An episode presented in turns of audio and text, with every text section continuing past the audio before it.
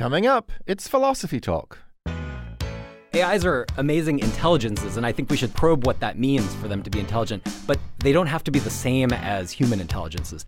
Can AI help us understand babies? Can anything help us understand babies? Well, AI is everywhere these days. Why couldn't it show us how children learn to speak? Because babies aren't machines. You know, studies show that babies can learn a second language in the womb. The question for us as human computer interaction people isn't AI or human, it's, it's is the AI plus the human better than just the human? And, and often the answer to that is yes. What if the baby can't think? Can't what?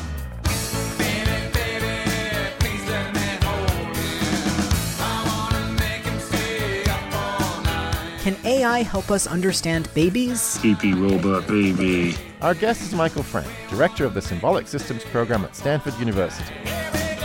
Coming up on Philosophy Talk. On Wednesday, February 14th, join us for a live recording of Philosophy Talk on the Stanford campus. We'll be thinking about mind sharing with Yale psychologist Julian Jara-Ettinger. This event is free and open to the public. Everybody welcome. More information at philosophytalk.org. That's Wednesday, February 14th, 7 p.m. at the Stanford Humanities Center. Come share your mind And your Valentine's Day. with Philosophy Talk.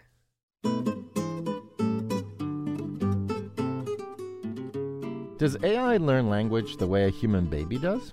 How does anyone learn to speak? Could AI change the way we teach our kids? Welcome to Philosophy Talk, the program that questions everything. except your intelligence. I'm Josh Landy. And I'm Ray Briggs. We're coming to you from the studios of KALW San Francisco Bay Area. Continuing conversations that begin at Philosopher's Corner on the Stanford campus, where Ray teaches philosophy and I direct the Philosophy and Literature Initiative.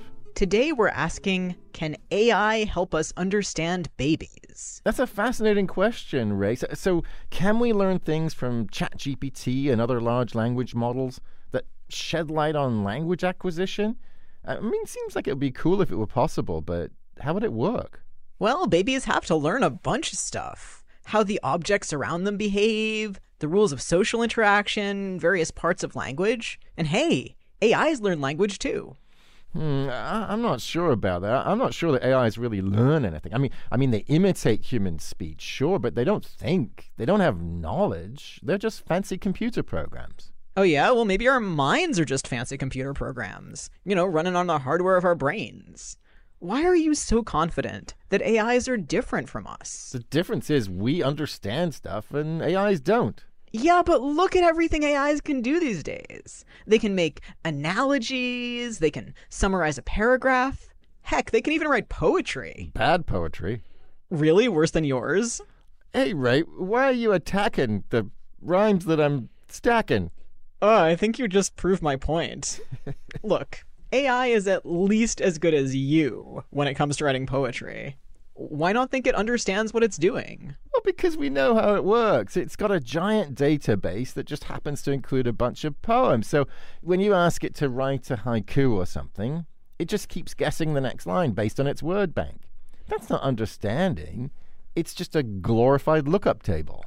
Well, if you're so smart, what do you think understanding is? Well, I I don't know. I mean, understanding something means having a sense of the underlying principles. It's not enough to get the answers right every so often. You have to get them right for the right reasons. Yeah, couldn't AI do that too? Kids start learning their times tables by looking up the answers and memorizing them. But if they do it enough times, then they start to understand multiplication. So, yeah, looking things up is an understanding, but it can lead to genuine understanding. Okay, maybe that could happen, but it sure hasn't happened yet. Have you tried asking ChatGPT for quotes or philosophy papers or scientific facts? I mean, its answers generally sound plausible, but it sure makes stuff up a lot of the time. It doesn't seem to be able to tell the difference between a truth and a lie. It's not perfect right now, but it's getting better every day. At some point, it's going to give the right answers. Even if that's true, Ray, I don't think we're going to know whether it's giving those right answers for the right reasons. A small child's still going to understand more than it does. How do you know if a child is giving the right answers for the right reasons? Kids make stuff up all the time. They have a lot of trouble telling the difference between make believe and reality. Maybe, but kids eventually grow up. Yes, and AI will grow up too. Who knows what it will be capable of? With the right parenting, it could be running the country in a few years. Yay! ChatGPT for president. I can see that you're still not entirely on board, but I bet our guest is going to change your mind. It's Michael Frank, director of the Symbolic Systems program at Stanford University. In the meantime, we sent our roving philosophical reporter Holly J. McDede to find out exactly how babies learn and why grown ups should be a little jealous of them. She files this report. Meet Ira, who, like many of us, was once a baby. Here he is at age seven weeks. And age two months, 17 days. Speeding it along, six months, five days.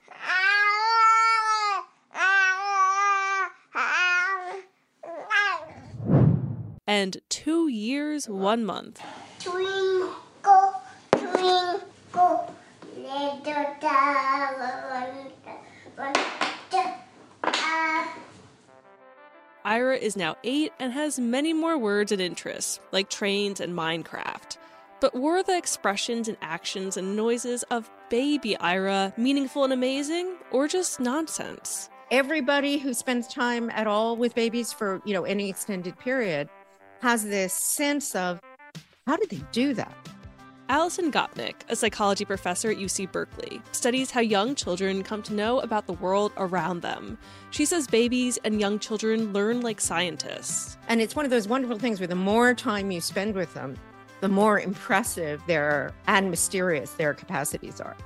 Children learn from experimenting. They test hypotheses against data and make causal inferences.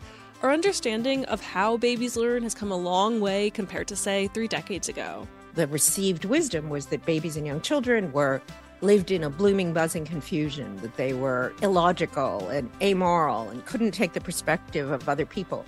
Researchers started asking babies what they knew in their baby language. For example, looking at babies' actions, what they reach for, what they look at.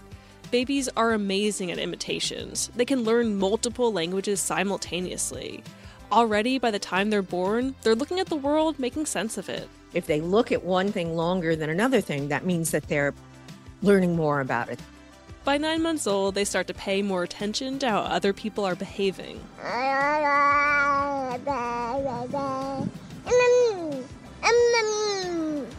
They're already starting to do something like kind of scientific experiments, except when babies do it, we call it getting into everything.